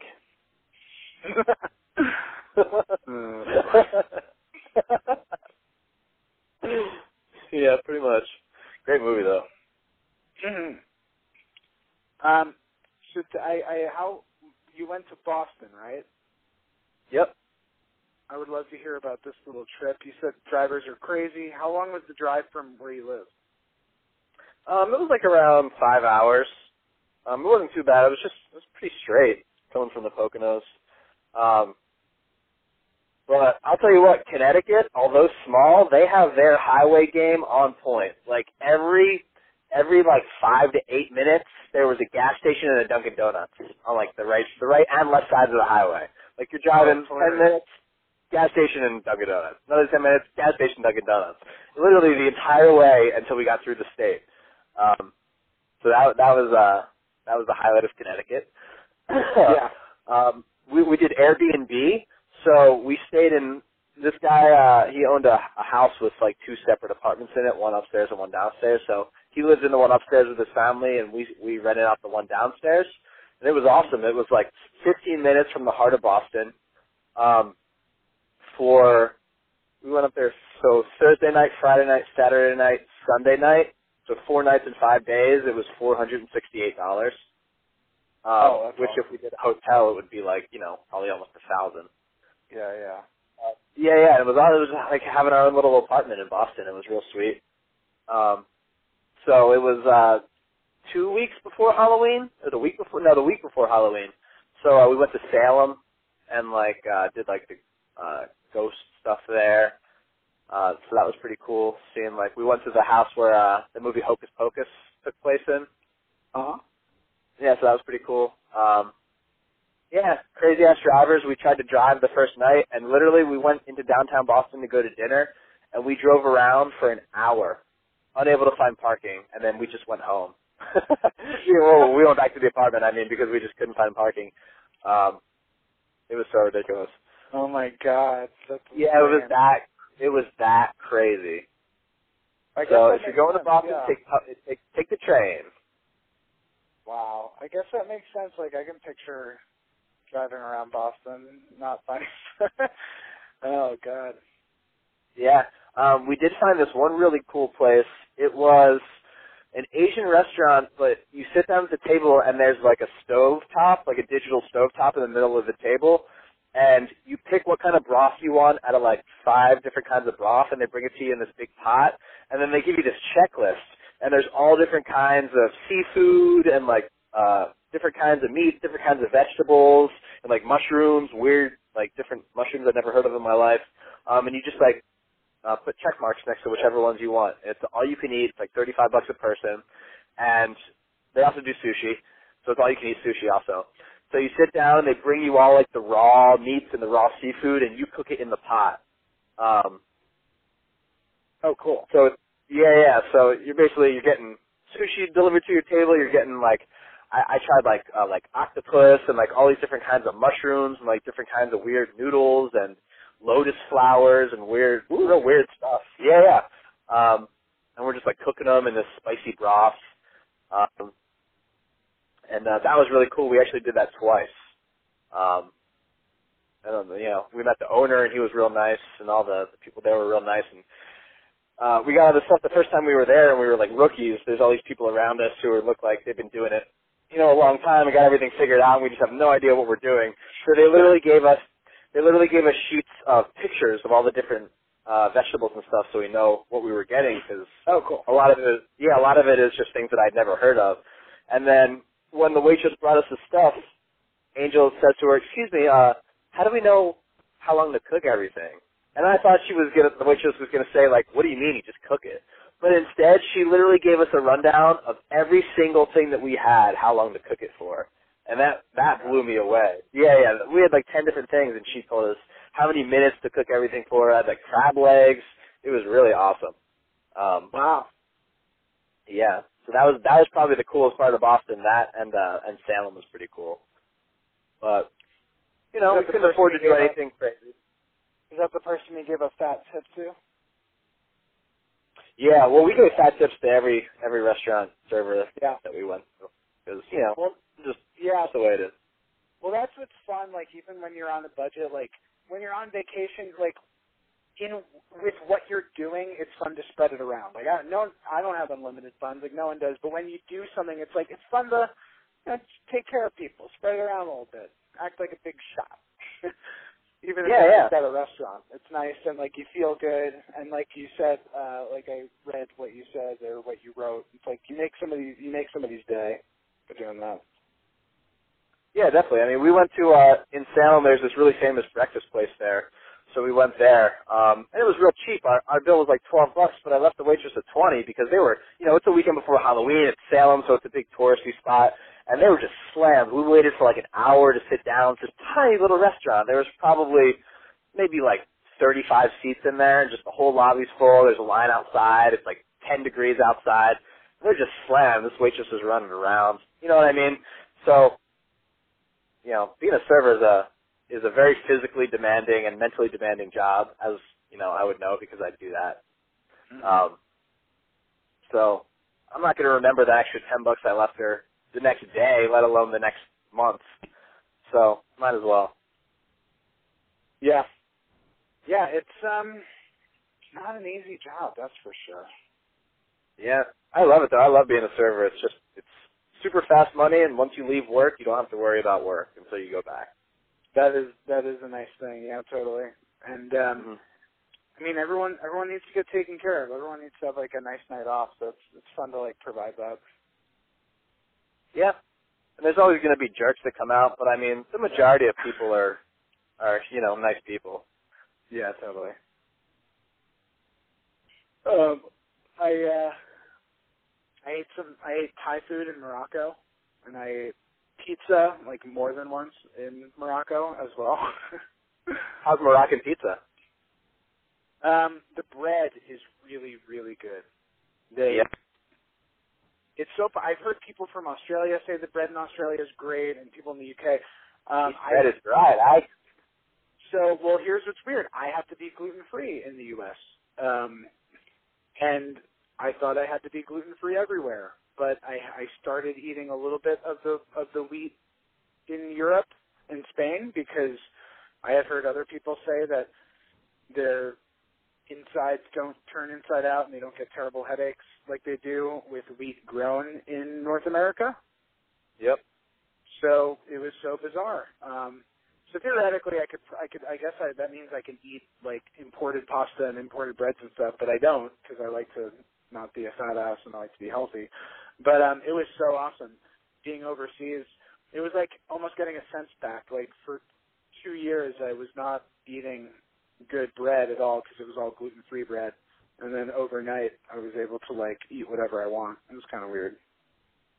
Yeah, we've really become a uh, nutritional dystopia in North America here. yeah, isn't it crazy how like we you're so much you're probably I you might be infinity times more likely to die of obesity than die of starvation in this country. Like I don't know if people really die of starvation in this country. I feel like you'd freeze Yeah, I'm not sure. if you were homeless. I feel like you'd freeze before starving. Yeah, well, I mean, it's all it all started with World War II because we just needed to create, you know, extra food stores. So we created these all the factory farms and the factory, you know, the wheat and the genetically modified wheat, make everything super easy to cultivate. And then mm-hmm. after the war, we just kept doing it, and now we're still doing it. And also, we had this. Yeah, right. And after World War II, we had this economic boom when the rest of the world had economic struggle. And so, our economic boom coincided with a time where people were obsessed with convenience and novelty and the future. And TV, uh, TV dinners and canned hams and you know all that stuff became popular when the U.S. was super rich and fast food, and so like in other countries, they just didn't like they don't have a 20th century culture of eating fast food or eating TV dinners because they were too poor to have afforded that in the 70s. So it's just weird.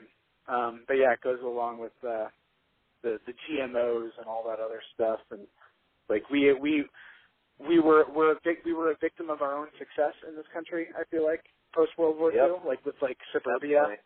kind of expanding, like single family houses versus mixed use buildings. Well, I mean, we basically reached the the future that all of our ancestors were trying to get to, which is just being able to be safe and comfortable and not having to worry about shit. And then all of a sudden, when suburbia popped up, you could just sit in your house and be safe and comfortable and not have to worry about. And then everyone started realizing, wait a minute, now I'm unhappy because I have no purpose. And then everybody got depressed, and then we started putting everybody on medicine, and then everybody got addicted to opiates, and uh, here we are.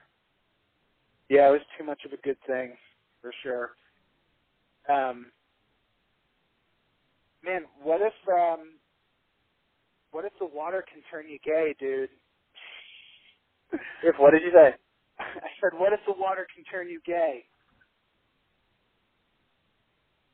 I mean, I'd be okay with it. it's a total, total non sequitur. Yeah, for sure. Um, yeah, we really did a did a number on ourselves in uh, in this this society. Yeah, uh, I don't think people realize how fragile our way of life is because if the internet goes down and some kind of Oh. crazy war happens, uh, I don't know how to build or operate cell phone uh, without an operating system, uh, and I don't know how to run computers. Uh, You know what I mean? I know how to operate a laptop, but I don't know any of the operations of anything. I don't know how to fix my car if my car breaks. I don't know how to make my own clothes or catch my own food. So, uh, one big disaster. Kind of like when you're supposed to go to Disneyland and then your septic tank explodes, and then you got to spend all the money to fix your septic tank, and you can't go to Disneyland. Is that is that what it's like? I guess so. That's an interesting. I guess not exactly a one to one analogy, but yeah, pretty close. Um, yeah, no, I'm totally fucked in that case, and uh, oh boy, that is just such a frightening prospect. Just a nice solar flare, uh, an EMP pulse or whatever. Yeah, electromagnetic pulse. Yeah, Not great. Not great. Or an EMP not bomb. not great. Whew, I tell you. Um, yeah, when the aliens dig up this podcast from from some old server in four thousand years, and we're like, not great, not great. Like, not not that, not that. These assholes. Bunch of like parrot aliens.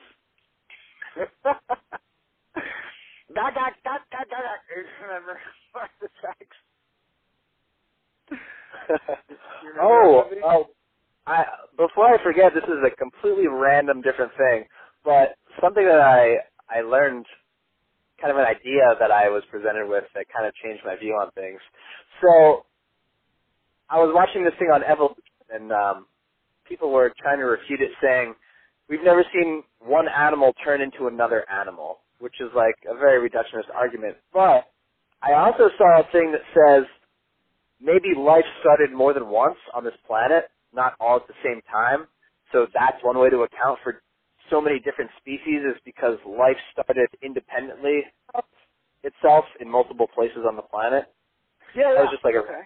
that was just like a random thing that I that I was presented with that I'd never really thought of before. Well, that's a great point. I mean, we know that humans started in the cradle of civilization or whatever, you know, North Africa and then this, then ultimately Sumeria, but we don't really, I don't know where the first, like, where, where was it? Florida, Georgia? Where was the first cell? Um, so yeah, they could have been multiple places. I read this book called Quantum Evolution back in college, and it was this this mathematician dude who was just crunching some numbers based on these amino acid tests that scientists were doing. Like scientists were trying to find like they were trying to replicate the first cell, which they think was just like a a collection of like a, it was just a, a chain of amino acids that like was able to like coordinate or something. I don't know.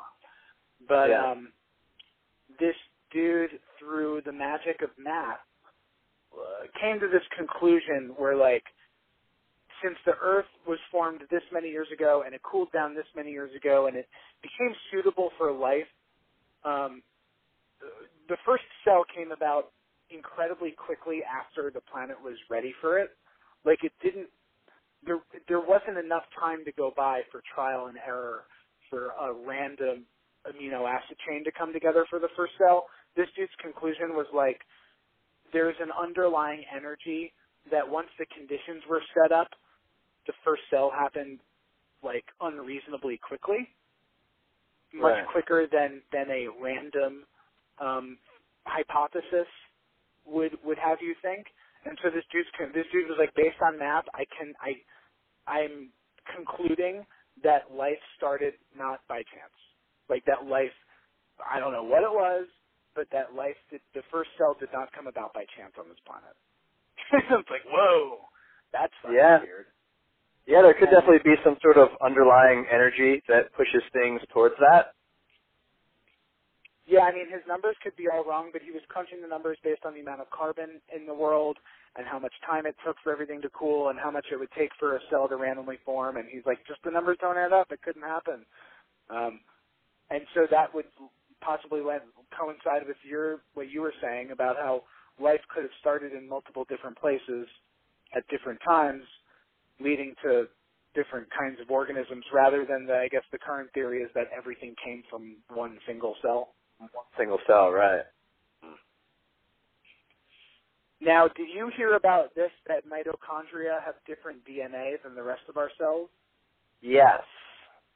And so now, like mo- like tons of I don't know if it's most scientists in this field or just a lot of them in this field are now concluding or theorizing that the first cell, the first um, cell that we know was like these or what we call organelles, like mitochondria, were actually their own bacteria. They were their own organism at one point, like a fucking free thinking, free moving organism, and they just decided to like buddy up with a bunch of organelles and be like, hey, this kind of fucking works out. This is groovy. And apparently, that's what happened. And so like all the cells in our body are not even themselves. They're actually it's a mitochondria and a nucleus kind of working together. Like it's so weird. I think that's weird. Yeah, Paul Stamets said that we're a giant fungal body, just like of all Yeah. these different things working together. Yeah. Right, we're just two fungal masses talking to each other. I fucking love that. Yeah, it's so insane. Dude, Paul Stamets is is the man. I love him so much. At, at my grocery store, they have we have his supplements. He has his own. Oh, brand, nice. Like it's not his. It's like a brand of supplements, and then it says like he works for them. It says like curated um, and overseen by Dr. Paul Stamets. And I'm like, Yeah, that, and it has his it has his picture with his hat. You know, he's got that fucking. Right, right. It's like, But I'm like- yeah, yeah. And so I'm like, now I and na- and I love my grocery store because they curate, like they they only. They, at one point they had a sign that they were like, "Hey, next week you're, you might not see your favorite ice cream anymore because we're changing, we're taking out a lot of our ice creams because we found out that they're not they're not as ethical as we want them to be with with like their labor practices." And so like this store is cool. They like do that kind of shit, and so I trust them anyway. But when I see that that guy's face on there selling me mushrooms, um, I I know it's good quality. Yeah, you know it's good stuff. I know. Yeah, I take uh, Cordyceps sinensis. He has this um, respiratory blend that includes cordyceps mushrooms, and I take it before I go running. But have you heard of this cordyceps? Yep. It uh, it like grows off the back. It spores or it blooms like off the backs of dead dead insects. Sounds good. Ever- Yeah. Um, they used to think that this mushroom was a parasite killing these insects, but really what this mushroom was doing was in symbiosis with these insects. The mushroom was allow was carrying oxygen around inside the insect's respiratory systems or circulatory systems. So this mushroom, yeah, increases oxygen delivery so that insects can live at high altitudes. And um, old ass Chinese people back in the day were like, I'm going to use this too so that I can have this in my blood. Yeah, all comes from nature. So great. Give me the nature. Oh. um, so I was uh, I was in I was in Europe as I mentioned, and um, uh, I like I like all the little things. You know, like you notice like people from Boston are terrible drivers. Um, all the little things you notice when you travel somewhere. Something that like you wouldn't read in a travel book. Like you wouldn't read a blog about Boston. Be like, by the way, if you're traveling here, know like the the drivers are terrible. Um, yeah, take the train. yeah. So yeah, um, in Europe, the cars. I mean, as I'm sure you're aware, all the cars are different. Like they just have different. They have Ford and Toyota, um, but the Fords and Toyotas that they have in Europe are like different than the ones they have here, which is weird. Yeah. Um, and and they also have different car companies we don't have here. But overall, European cars kind of have a look to them, and it makes me realize that American cars have their own look. And I didn't realize that. I just thought that it was just nor like when you don't see other cultures, you just think that your culture is neutral. You think that your culture is no culture at all. Right, When right. it's Not true. an accent. Yeah. Yes. Yeah, exactly. You say, I don't have an accent. I was like, well, you do. Um, so yeah, so the cars in Europe, uh, like the, the headlights specifically are small, and the cars themselves are small, but everybody, it seems like 80% of the cars are hatchbacks. Like almost Right. everybody drives a hatchback. And they're like all these like small, sensible, or mid-sized, like sensible cars. They're not flashy. I feel like in the United States, like we we're very into individualism, and I think that extends to our cars. Like I want my car to be an extension. I said before, car is like an extension of us, and people like stylish lines and contours and wheel wells, and we like the way that certain taillights look. You know. We're just like that, and we want a car that has some style to it like in Spain or in the Netherlands, like they just don't give a shit. Like I think, I think they're just like, this is my car. I use it to go here and there. Like it's, and they look like little pods. All the cars look like little Jetson cars that should be sounding like me me me me me. me. Right, yeah. It's very economical. Well, we're just baptized in materialism when we're born in the United States. It's just a different upbringing. Yeah, I want nice shit, Lee. I want nice Yeah. shit, and I want it to be mine, mine. Yeah. Uh, It's like we know that our cell phones are created with immoral practices, but we're still talking to each other on them. Yeah, you know, what am I going to do? Boycott that shit? Yeah, but they do that all. Electronics are, are really, I would say the clothes are an easier one to go to. Because clothes, it's easier to find an ethical option. Right.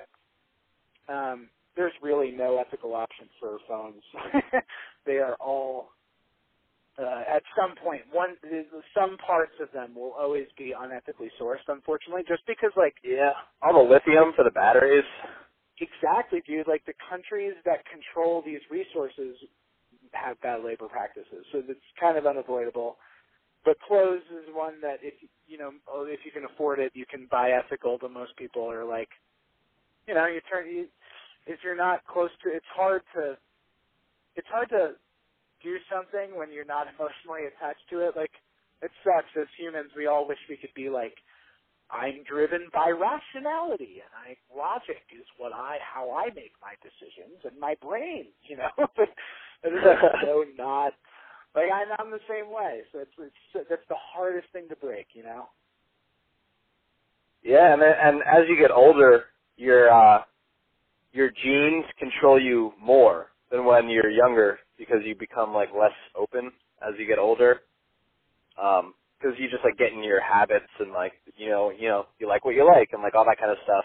So as you get older, all all your predispositions become even stronger.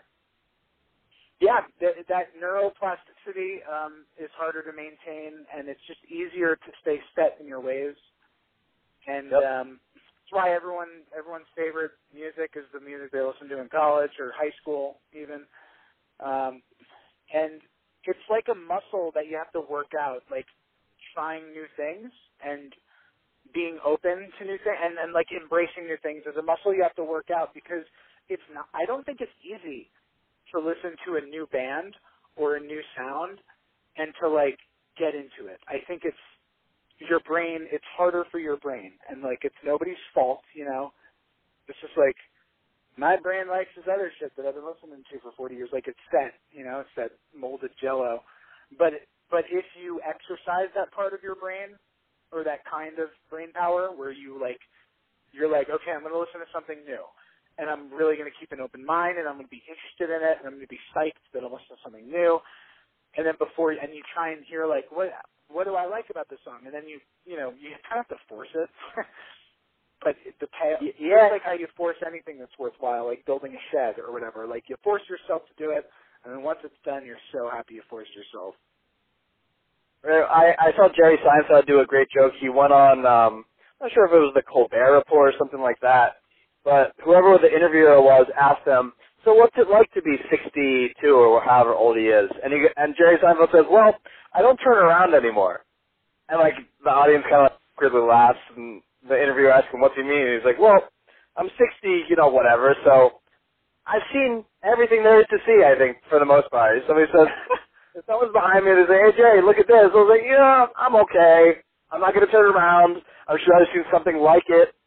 I'm sure it's great. That's it. so I, I thought that was really funny. Oh my god, that was funny. I don't turn around anymore. Mhm. But I mean, it's kind of true. I mean, even though I'm a musician, I very rarely listen to, especially new music, but I don't really listen to too much music in my spare time because I'm either working on my own music or I'm listening to informational podcasts and stuff like that. Um, it's just Yeah. it's weird. You know, nobody really explains to you what getting older is like. You know what I mean? Mhm. Strange. Well, and and people can explain it to you, but it's like it's different when you feel it. It's so different when you feel something in your body than when you just think it in your mind. You know, Yep. there's an in, a different integrative sort of experience that you just can't get for some things, like like getting old. So, and so like when you're young and someone's like, ah, the, my favorite music, like the best music was in the '60s. And you're like, ah, you're so fucking old. Like I will never be like that. And then you become that. And then you're like, you're right. The best music was in the '60s. You're right. right? Yeah. No, but that's why I I uh, I uh, I try to I try not to be that person. I'm trying to be like, no, the best music is being made today. Like I'm still convinced.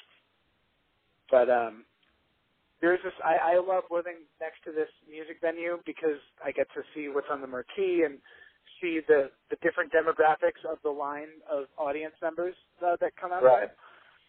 But this person is playing tonight Um, their their their name is Tash Sultana. Tash Sultana. Oh yeah, I've heard of her.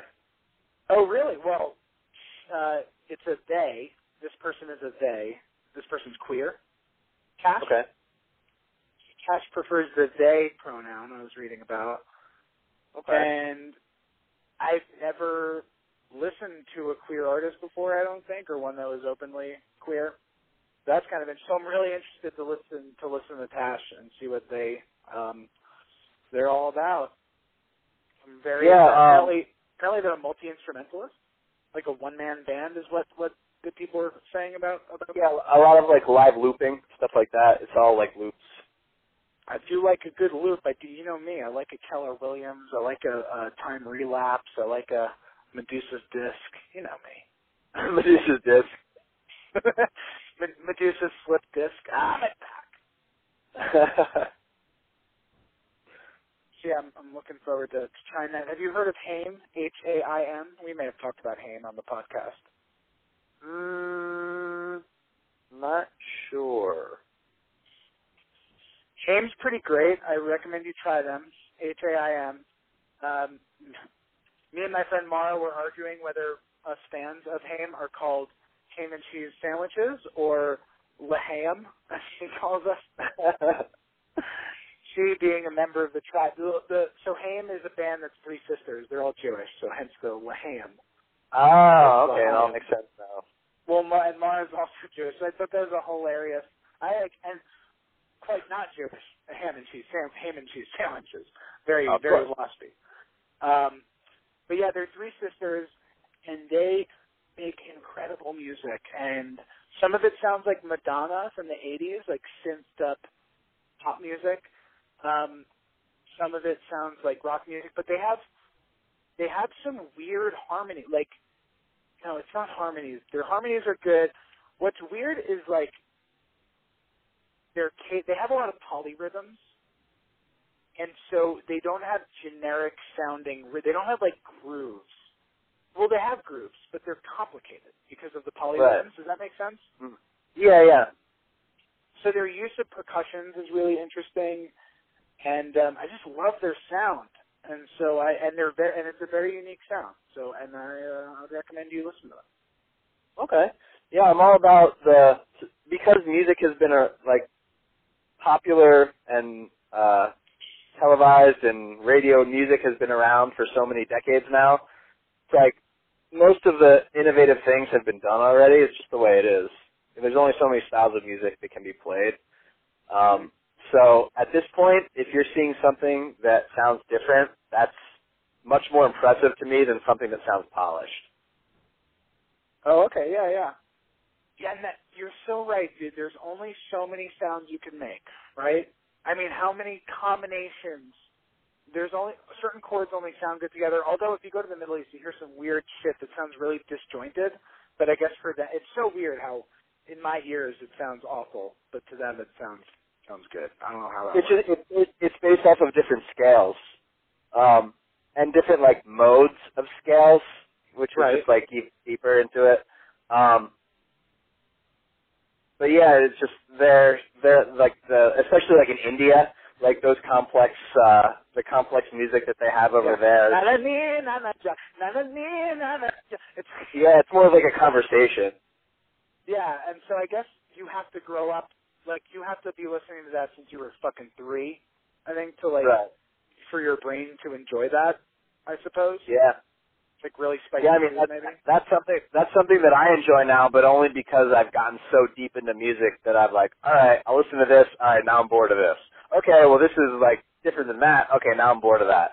So like I'm, I'm very uh I wouldn't say cynical when it comes to music, but I'm just all about I'm all about efficiency. Like, all right, I've heard all this stuff already. I don't want to hear other versions of this stuff that other people like like popular music on the radio is just new versions of stuff that's already been done before. Like, all right, I get it. You know, it's catchy and whatever and fun, but I want to hear something different. And then I hear something different. I'm like, all right, now I've heard that. What do I want to hear next? I want to hear something different than that. So Mhm. you can only go so far in that before you just kind of stop listening to music, which is kind of where I'm at now. Um, Did we Did you and I ever listen to Naked City together with John Zorn? Oh yes, I listen to. There's this one video of them on YouTube that I listen to at least once a year, um, with uh, the Yamatsuka Eye, the guy who screams. Yeah, Speed Freaks. Yeah, it's crazy. Yeah, yeah, yeah, yeah. Where it sounds like it's turning the dial on the radio. Yes. Yes. So crazy. Yeah, I listen to that at least once a year. It's it's one of the greatest things that's ever existed. I think.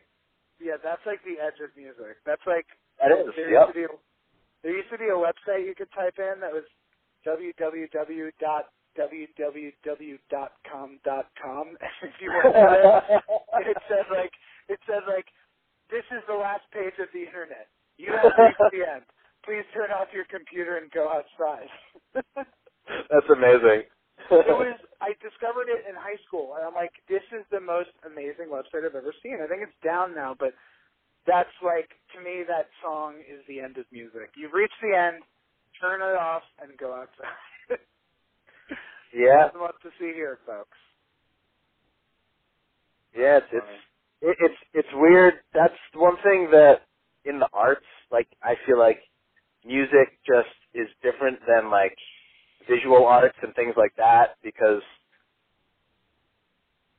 uh, I guess when you're when you're painting or drawing something, there's just like an infinite amount of places you could go with it. And the same is true for music, but it's more constrained in a way.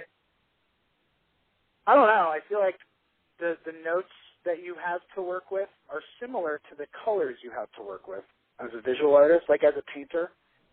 Um, but you're right. A painter can always start doing sculptures or start doing performance art. Um, so they're not necessarily limited to the colors.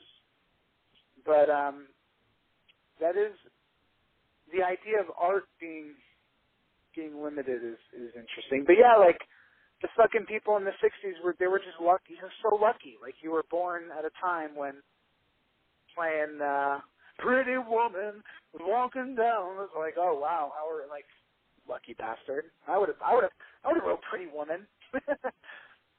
Yeah, it's just like seeing like the birth of like Zeppelin and Pink Floyd and all those bands would have been awesome. yeah, that's good shit. They were good. And then all the hippies turned around, got jobs at Wall Street, and fucked the world forever. Ah, they fucked us, Lee. Oh, they Hey, fucked um, us hard. Um, I saw this. Uh, I saw A Star Is Born, the movie. With uh, Lady Gaga and Bradley Cooper, my uh, neighbor growing up. Yeah, Lady Gaga and uh, Bradley Cooper. Cooper. Um, Coupe. uh, Brad. I call him Brad. And um, B-Rad. it was really good. Apparently, this movie's been re- this is the fourth remake, which is crazy. Really? Yeah, and every time it's about a it's about a, a an aging famous musician who who discovers an, a, a younger female musician and they fall in love. But Bradley Cooper wrote it and directed it, so he rewrote the script for Modern Times. He directed it himself. Fucking unbelievable. I mean, that's that's a cool. lot, a lot of heavy lifting there. Um, Yeah. Gaga was good, but Sam Elliott plays Bradley Cooper's brother. Oh, Sam Elliott. Let me get some of that good sarsaparilla. But anyway, Oh, yeah, I know who that is. Yeah, the mustache. so Sam Elliott has this great, great speech in the in the sh- in the movie where he's like, it's not about. He's like, well, it's kind of a theme. I think Bradley Cooper mentions it, but Sam Elliott says like, you're only given the artist is only given. Uh, what is it? Eight notes or sixteen notes between octaves? I don't know. I'm not a fucking artist. How many notes? Yeah, I eight notes. Eight because Eight notes, yeah. because oct oct meaning eight. Yeah, so there's only eight Yeah. notes between every octave. There, you really only have eight notes to work with, and everyone has the same set of notes. And what the artist does, and it's like it's what what do you have to say? What do you what is your voice? And like what do you have to say with those eight notes? And um, yeah, like there's there's a finite amount of of sounds and combinations of sounds that you can make. So it's tricky being an artist, being a, a musician. Yeah, definitely uh, tough to monetize. That's for sure. Um, the op- I feel like the the opposite of when we were talking about Naked City, that song Speed Freaks, uh, how it's the end of music. It's the it's the ultimate. You've reached the end. I feel like the opposite of that is Yoko Ono, like screaming. It's you've reached Yeah. the end, but but it is the the polar opposite end of. But in a different direction. Yeah. Yeah. You, you reached a different end. yes, the, the fucking ass end that you you reached. Thank you for joining the ass end of music. Yeah. Yeah. Uh, oh boy. Um, Yep. Well, what, uh, uh, anything else you wanna? Should we talk about? Because I, I I know it's getting late there, and I'm an old man, so we can always continue it another time. But what else? What else you got? I mean, we just did two hours, which is pretty crazy. That is a good a good water cooler chat. Wow. Yeah. Well, time flies when you're catching up, right? Good story. A When married man, man. About, when you're talking about, I don't want to go back to what it was, but we well, we that weird. We we got into it early, that's for sure. Yeah, That was funny. we got into it hard early. yes. Well, we uh, there's still a couple more things I want to ask you about, but we can. Well, I want to talk about it uh, maybe next time, maybe next week. Oh yeah, let's do it. Yeah. Let's Hey. do it. What? What was that? Huh? I said, let's do it. Oh. All right, buddy. Well, uh, well, I will. I will talk to you uh, later. I'll talk to you soon. Not later. Soon. Sometime. Anytime. Soon and later. Yes. Now and yes. All right. All right, Lee. See you. See you, buddy.